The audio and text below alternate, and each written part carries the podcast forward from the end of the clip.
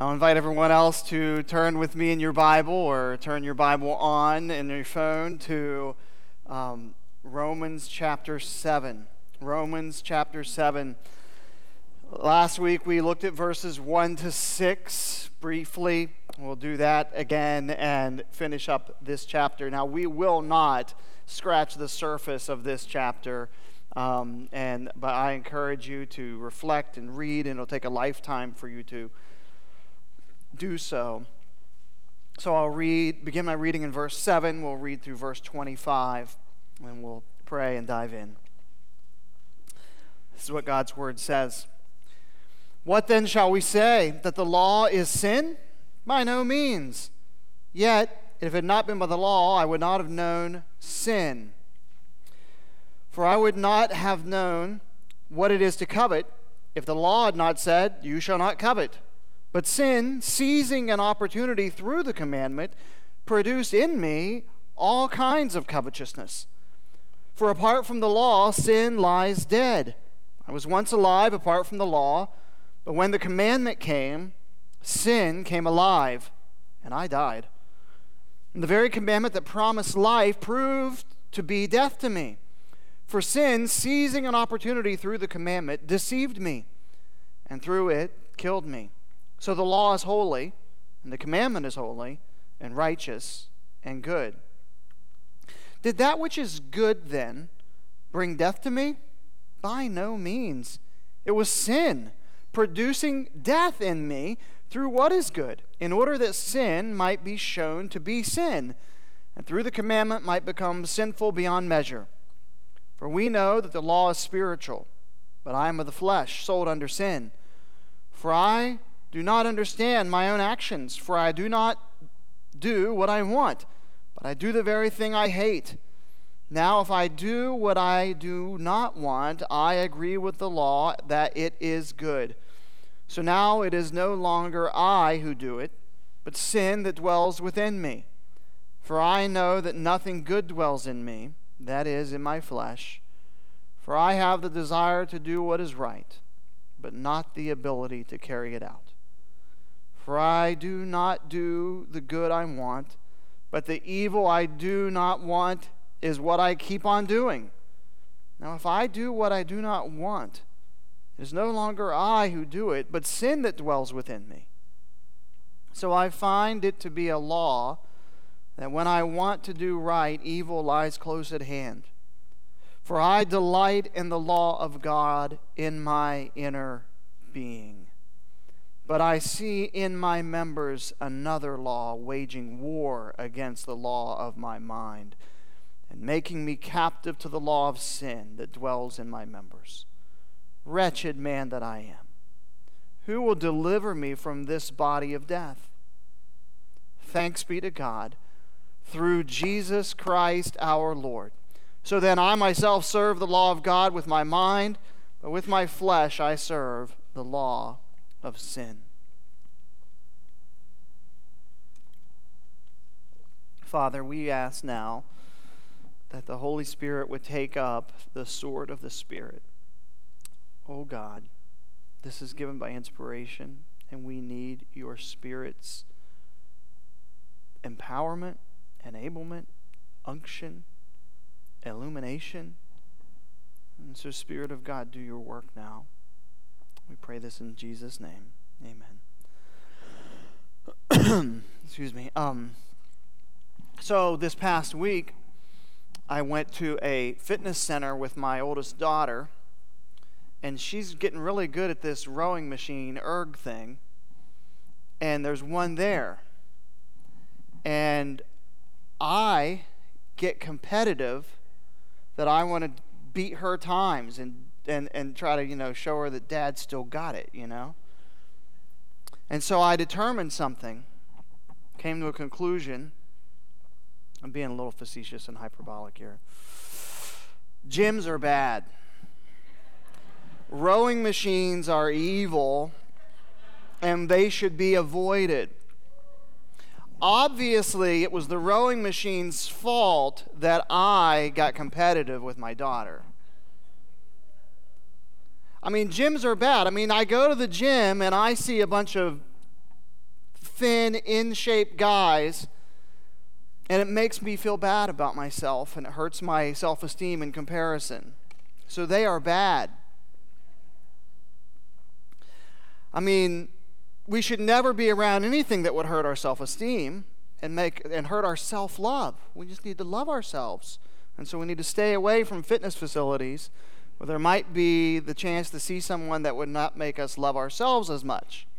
And only by certain types of mirrors that make you look thin. Because gyms and exercise machines actually cause body image issues. Now, it's not realistic. I mean, these guys at the gym, they don't have a wife that cooks like my wife does. That's true, yes. I love it. I have two daughters that were actually in a competition over who could make the cookies better. And I, I encourage that competition because I am the beneficiary on both sides of that competition. And of course, I'm being facetious. But have you ever heard someone say something like that similar about the law of God or religion or faith in Christ? You know, church makes me feel bad about myself almost like I'm not a good person. Shouldn't God and His church be encouraging and uplifting? Uh, why can't they just share the positive verses in the Bible and not those other ones? Um, well, this is it, it, we, when we see it in another situation like fitness centers or gyms, uh, we're like, oh, that's funny. But we do that. That's one of the responses we have towards the gospel. Paul has been presenting the gospel in detail and in depth throughout the book of Romans, and he does that, and as he's doing that, he, he anticipates, as a good teacher, the responses and even distortions that come from it. And so, man, human, humanity that is, has ruined his, their life in sin. And God gives this remedy of Jesus and we always are finding ways to suppress that truth of righteousness um, and or and change it to distort it. We saw this right up right from the bat in romans 1 that there's this righteousness of god revealed. And you know this. This is actually something i was thinking about this week. One of the roles jesus said that when he leaves this earth he's going to send another comforter I mean, one like him and the Holy Spirit. And one of the roles of the Holy Spirit is to convince the world of sin and of righteousness and of judgment. And the Holy Spirit is doing that. And so when you are around a loved one, an unsaved coworker, a classmate at school, and there is an angst in them towards faith and righteousness and, and sin, don't take it personally. The Holy Spirit's doing his work. He is pointing out sin. God is righteous and you're not, and there is a judgment. And no matter how much, as Romans 1 says, we suppress the truth, it always you ever you ever been in a pool and you try to take like a, a inflatable ball and hold it down? It always pops back up, right? And it's actually kind of a fun game to do it and then let it pop up and hit someone in the nose or something like that.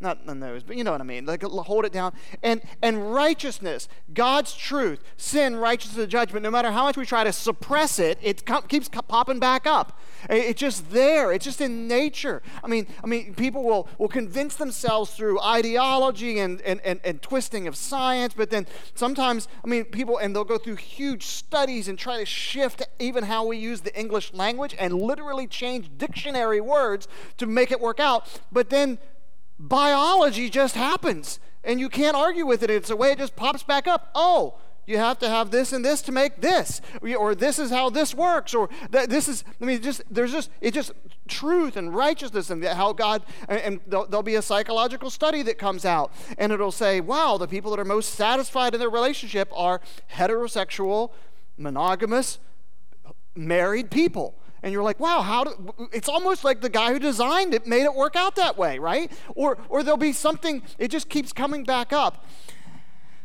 we always miss it. So we to, to sin has ruined life. God offers this remedy through Jesus, and we are always trying to distort it. Well, one of those objections that Paul's already dealt with was in chapter 6 when they said, well, should we just continue to sin that grace may abound? I mean, okay, he gives us this grace, we can just keep sinning. And of course, the response was, no, not ever. God forbid, by no means. Well, then, as it got towards the end of that, it said there was a second distortion that was like, well, then the sin was now permissible because we are under grace. And if we're all under grace, then we can just keep doing this. And that doesn't apply to me. I'm under grace. You'll hear Christians even say this oh, well, we're under grace. And almost like a permission slip to sin. Well, now in chapter 7, there's people that go the other way and say, well, the law has to be what's the sin. The problem is the rules. The problem, obviously, is the erg machine. Ha- that has to be. It's the fitness center. The, the gym is the problem.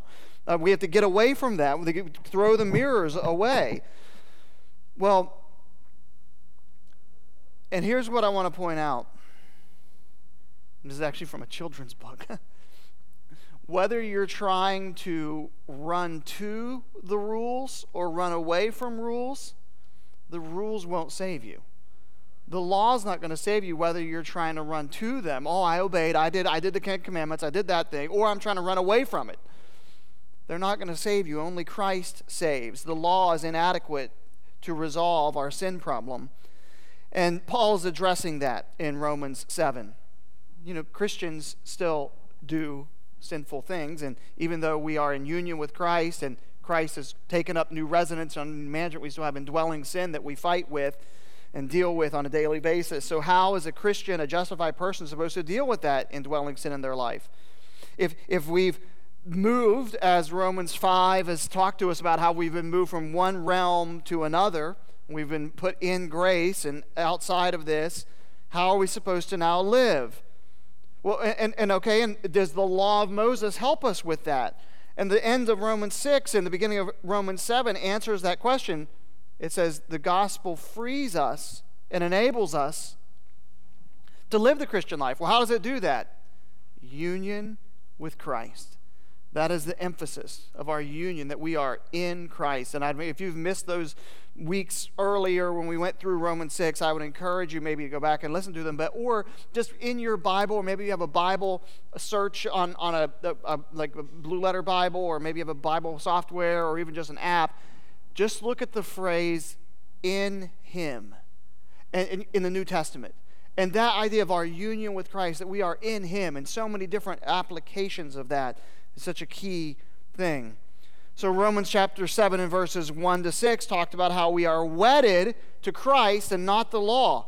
What about the law? Does the law help? And he says, no, we're actually dead to the law and it gave the illustration to show that we've been released, the, the illustration of marriage, that we've been released from the law and wedded to Christ.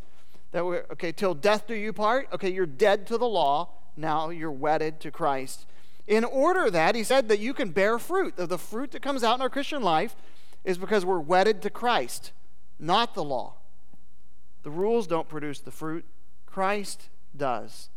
We were talking about this morning in t- the youth class. Um, genetically modified fruit. You might be able to, um, the, the illustration was seedless watermelon. How many of you like seedless watermelon? Okay, maybe you don't like. I like spitting out the, the seeds. You know, of course, you have to be outside to do that. And I'm weird that way. I even put salt on my watermelon. Okay, and there, I, I, I, try it sometime. It, you, might like it. I like it. Um, anyway, but, but to have seedless watermelon, you have to genetically modify the watermelon. And there was a debate about how it, maybe it's not as healthy, and you can figure that out. Um, but the, uh, Paul Tripp uses this illustration a lot that you can take a dying apple tree and you go buy, you can go to the produce store and buy nice apples, take them and staple them and nail them to the apple tree, and for a day it looks like that apple tree has really good fruit but it's not real, right? And, and, there's a certain sense that we try to work up or through the law fruit in our lives, but the scriptures is here saying is like, no, this union with Christ is how this fruit is produced, not through our keeping of the law or trying to do something, um, to pull ourselves up by our own bootstraps, or to make ourselves, or just be disciplined. Um, and, and, and there's a balance here because there are some people that are not disciplined, and they love to hear that the fruit of the Spirit doesn't come through being disciplined. You're like, all right, I'm just going to hang back in the La-Z-Boy and it'll happen. The fruit will come. And there's other people are saying, no, I got to structure every minute of my day and I got to be really disciplined to have the fruit of the Spirit. But the beautiful thing about the fruit of the Spirit, when in Galatians, when he says how it's love, joy, peace, patience, gentleness, and self control, that they're all together. It's not just like the self control. But the gentleness and patience and meekness and temperance, it's all part of that together in the fruit of the Holy Spirit working out in our lives. And so we are wedded to Christ in order that we can bear fruit unto God. And then um, not fruit to death, because the law would bring about that death. And then likewise, verse 4 receiving Christ and his gospel, we're married. Um, before that, we were married to sin and broke God's law. And then verse 6 but now we belong to another to bear fruit unto God. So the gospel proclaims that Christ has released us from captivity of what can only condemn us, the law. And so this is this this um, analogy that he gives. So he goes on and makes two arguments in the section that we have to the remaining part of the chapter. In uh, going from verse 7 to 12, he talks about how the law has been perverted by sin. And then verse 13 to 25, that the law cannot overcome sin. So that's kind of the two points this morning. So, um, so it really puts down what is the purpose of the law. And Christians have been thinking about this and writing about this and debating this for a long time. In fact, there's a famous and great debate between the two magisterial reformers of Martin Luther and John Calvin over the ongoing use of the law in Christian life. And Luther held that it was only the schoolmaster, like Galatians says, when Paul says the law was our schoolmaster to lead us, lead us to Christ, that it was only for that purpose. And Calvin held that the threefold purpose of the law, that the law, as James says, is a mirror the mirror shows us, the God's word shows us what's wrong and what's going on in our lives. Also, the laws are used to restrain evil. And there's a certain sense in which the law of God restrains evil, and civil government, as a common grace, restrains evil.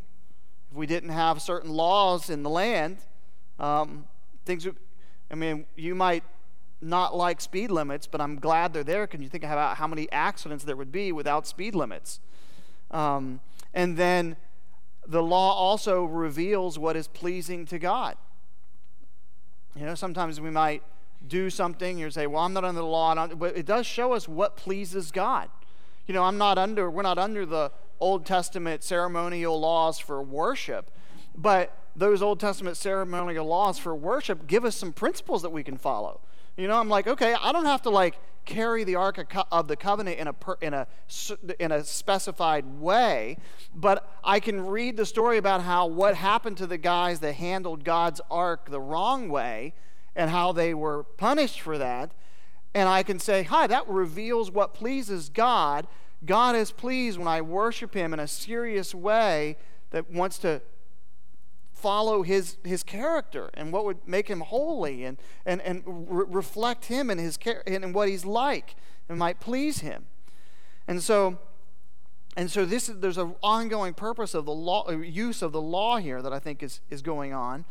But Paul has already told us back in Romans 3, in verse 19 and 20, that by the deeds of the law, or the works of the law, shall no man be justified in God's sight. For by the law comes the knowledge of sin. That's that mirror awareness, schoolmaster pointing us out. The law is God's gracious way of showing us our faults and His holiness. I mean, there's we sometimes you can read in the New Testament, you can be like, "Oh, the law is bad," and then we read a psalm like we read today about how he's delighting in God's law and how wonderful it is, and how he wants this the law of God because it's showing God's design for his life. So it's a good thing, but the law has its limits. And like I said, running f- to the law or running from the law, neither one can save you. So, the first section here that we want to uh, consider this morning is that the law has been perverted by sin.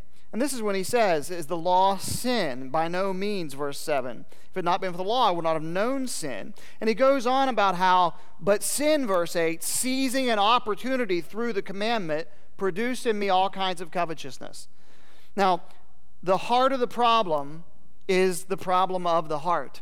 Now, sometimes we could look at some of the laws and say, okay, don't kill, didn't do that, didn't murder, don't don't commit adultery. Okay, haven't committed adultery. Okay, don't steal. Okay, haven't haven't stolen. Okay, and then when it gets says not to covet, well now it just went from the outside to the inside because we're like, ooh, there's been a lot of times I've coveted things. You know, even if it's just like so and so has cookies and I don't, right? Or you, you go into a restaurant, you order something, it comes out, but you see the server bring another plate to another table, and you're like, oh, what they get? I should have got that, right? Um, and, and and so now he's like, okay, this this covetousness goes to the heart. The law is perverted by our sin. Sin uses the law to tempt God's people to commit the very sins the law forbids, and this leads to death. And this is this objection. This is the third objection that he's dealt with between chapters six to seven. The law is not sinful, but sin uses and perverts the law to bring about death. As it said, sin seizing an opportunity through the commandment produced in me all kinds of covetousness. The law brings knowledge of sin. The irony is that by forbidding sin, covetousness in the example here, the law becomes the source of temptation because now you focus on it. Verse 9 says, For I was once alive apart from the law, but when the commandment came, sin came alive and I died. It's kind of like, you know, if we have youth group and Jamie makes a plate of cookies. I've talked a lot about cookies today. Um, and Jamie makes a plate of cookies and says, These are for youth group tonight. Save them for youth group tonight. I was not even thinking about wanting a cookie at that time. But now, for the next three hours, all I can think about is, well, I'm sure there's going to be at least one or two left over, so I'll just like preemptively take that one or two before youth group, and they won't even notice, right? And um, so I didn't even think about it until the law of Jamie uh, came about. And then all of a sudden, it brought about all this covetousness in my heart. And so, in the same way, the law can't change things because we have the, the, problem, the heart of the problem is in the problem of the heart. No amount of social reform or legislative reform, albeit good and helpful in restraining sin, especially in, like the civil government is a, the prime example of that, it doesn't change the heart. The law becomes an instrument of death. So then in verses 13 to the end of the chapter, he speaks that the law cannot overcome sin. So he says, Did that which was good then bring death to me? Verse 13. By no means. It was sin producing death in me through what is good, in order that sin might be shown to be sin, and through the commandment might be sinful beyond measure. So the, it, the law can tell us what is good and what to do and what not to do, but the law can't give us the power and the ability or even the desire to do it. Did the law bring about this death? No, it was the sin in you. The law is not the problem. We are. Running from the law is, is, is, it doesn't save you any more than running, trying to run to the law does. The law is not our problem, we are. It is sin, not the law, that brings about death. Sin divide, dives, d- divides and distorts our mind, it gives us this disorder um, that this disorder can only be healed by the grace of God in the gospel. The law is God's gracious way of showing us our faults and His holiness. Well, then there's this um, famous and very helpful um, dialogue that Paul does about what he wants to do and he can't do and his desires and the, this back and forth, I this and I that. And, um, and there's a little bit of a debate about this, about whether he's talking about, actually, there's a lot bit of a debate about this, of whether Paul is talking about his pre converted state or his state as a Christian. And this was one of those where there are people that I really admire and like to, you know, pretty much, oh, I agree with, oh, he said that. I probably agree with that too, right? You know, that such and such Bible teacher, scholar, whatever. Um, and this is one that there are a couple guys on both sides of it that I'm like, wow, I really like, ooh, that makes sense. Oh, that makes sense too. Um, and uh, for instance, like Tom Schreiner and Doug Moo both would say it's a pre converted state. Tim Keller and others would say it's our as, as in the Christian life uh, state. Um, and, um, and I think either way, there's an application of us seeing that we can't find hope, whether that's for salvation or even with dealing with the indwelling sin in our lives inside of ourselves, that the hope comes from looking to Christ. And so I don't want to, it, it can be a trap of always trying to synthesize things, but I think in this case, it does have an application both to the unsaved and to a Christian regarding their ongoing struggle with sin. Because the law can't save, and this is where you see, even in the hymn, Rock of Ages, cleft for me, let me hide myself in thee. Nothing in my hand I bring, simply to the cross I cling. Naked come I thee for dress, felt I to thy fountain fly, wash me, Savior, or I die that there's this idea of I don't have anything else. I can't bring the law. I can't bring my good things. I need to look to Christ. I can't do it myself uh, for salvation or even in the Christian life and growth. And so, so um, even if even if unbelievers, it has application for believers, and we are reminded that our only hope of obedience is through union with Christ, and that the empowerment of the Spirit that we saw in chapter six and we'll see in chapter eight only comes when we're in Christ.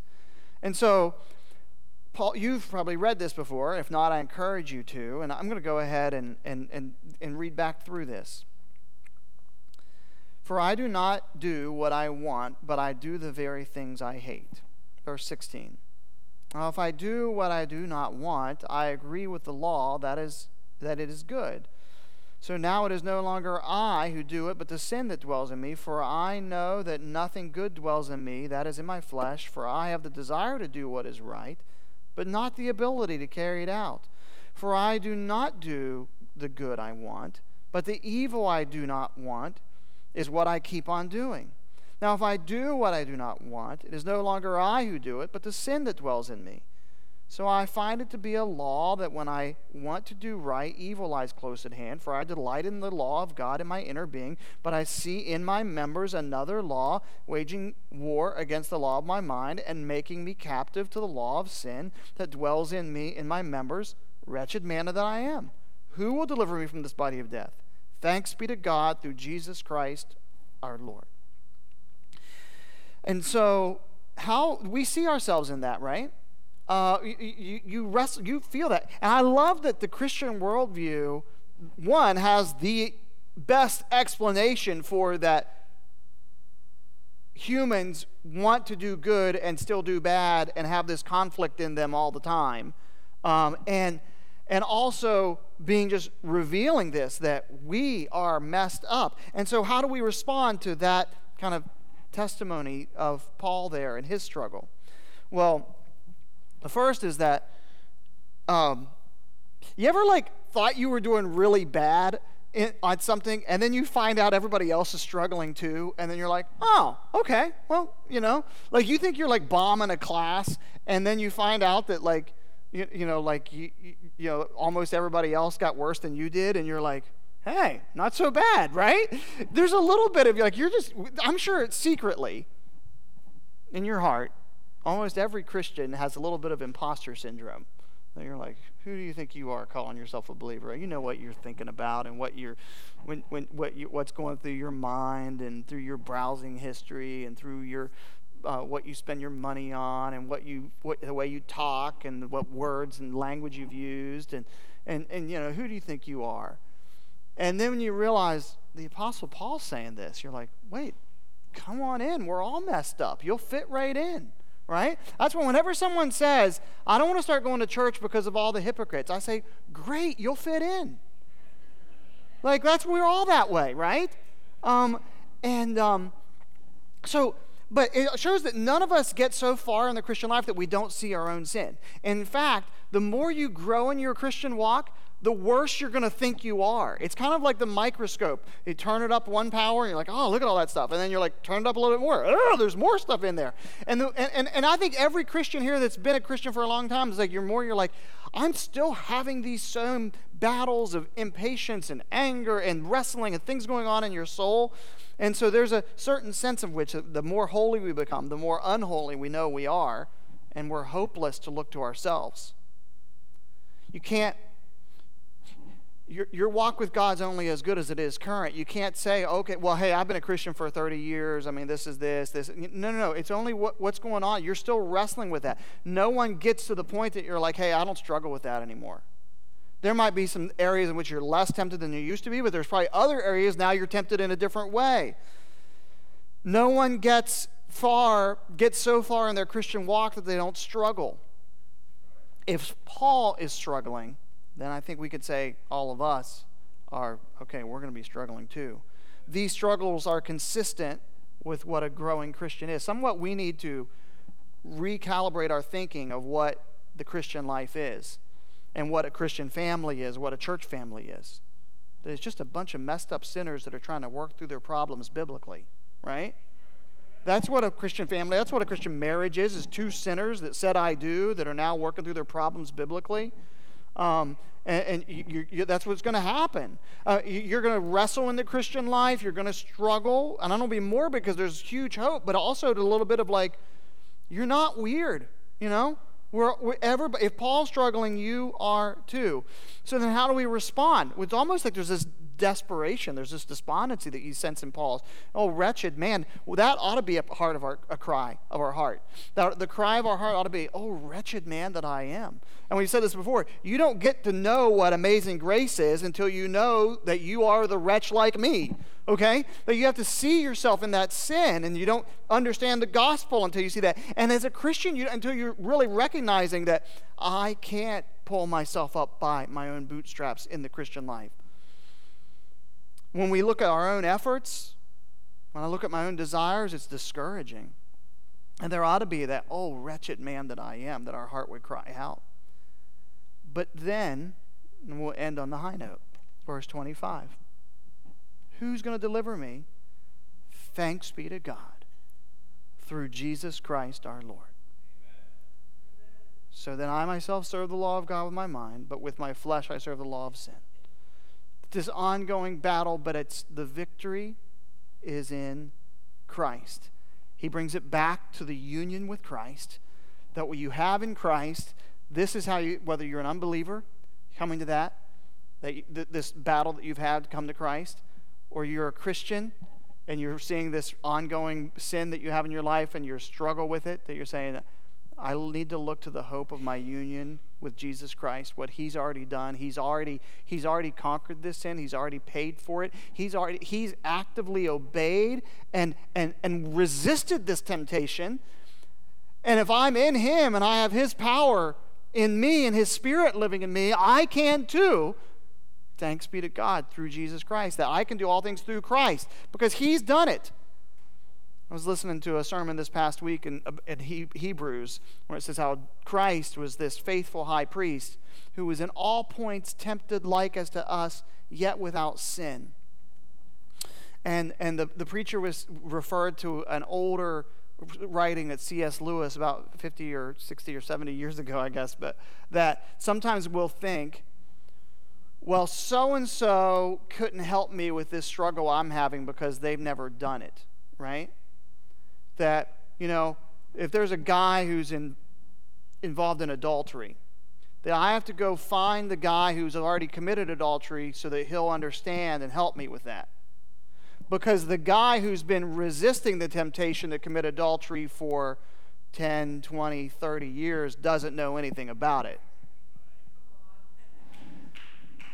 And what he's saying is Jesus knows the temptation, and what Lewis was saying is the people that really like like if there's a temptation, like if I say if I put a plate of cookies, since that's the illustration of the day out, and I say you need to resist the temptation to eat these cookies, I might last till oh three minutes till noon. Okay, I might last that long, and you could say, well, do you know about temptation to eat cookies? Yeah, I know about the temptation to eat cookies, but then there's like somebody out here who's like a health nut and you just you go days. They sit and stale they dry up they're just sitting there weeks later. That person really knows about resisting temptation much more than i would. And um, when we look to christ so one there's an example for us there that that we can follow of those that have resisted sin understand temptation. Um, but when we look to Christ, who was tempted, yet without sin, he's been there and he said no. So, whatever you're tempted with this week, you're like, I am in Christ. Thanks be to God. He was tempted in this. He went through this. He went through loss of loved ones and wasn't bitter. He went through this. He was lied about and betrayed. He was he was spit upon. He was he, he was mocked. He was he had best friends turn on him and he didn't respond sinfully. He didn't have a lot. He was a man of sorrows and acquainted with grief. He, he did so I'm in him. I can follow that example. And this is this union with Christ fuels everything for us. And so I hope that this might be something that we would remember that running to the law, the rules, won't help us. Um, like, it's not going to save us. But neither is running from them. Well, not going to the gym, those are bad, right? Um, but running to Christ and looking to Christ, that's where the salvation comes. Thanks be to God through Jesus Christ our Lord. Let's pray together.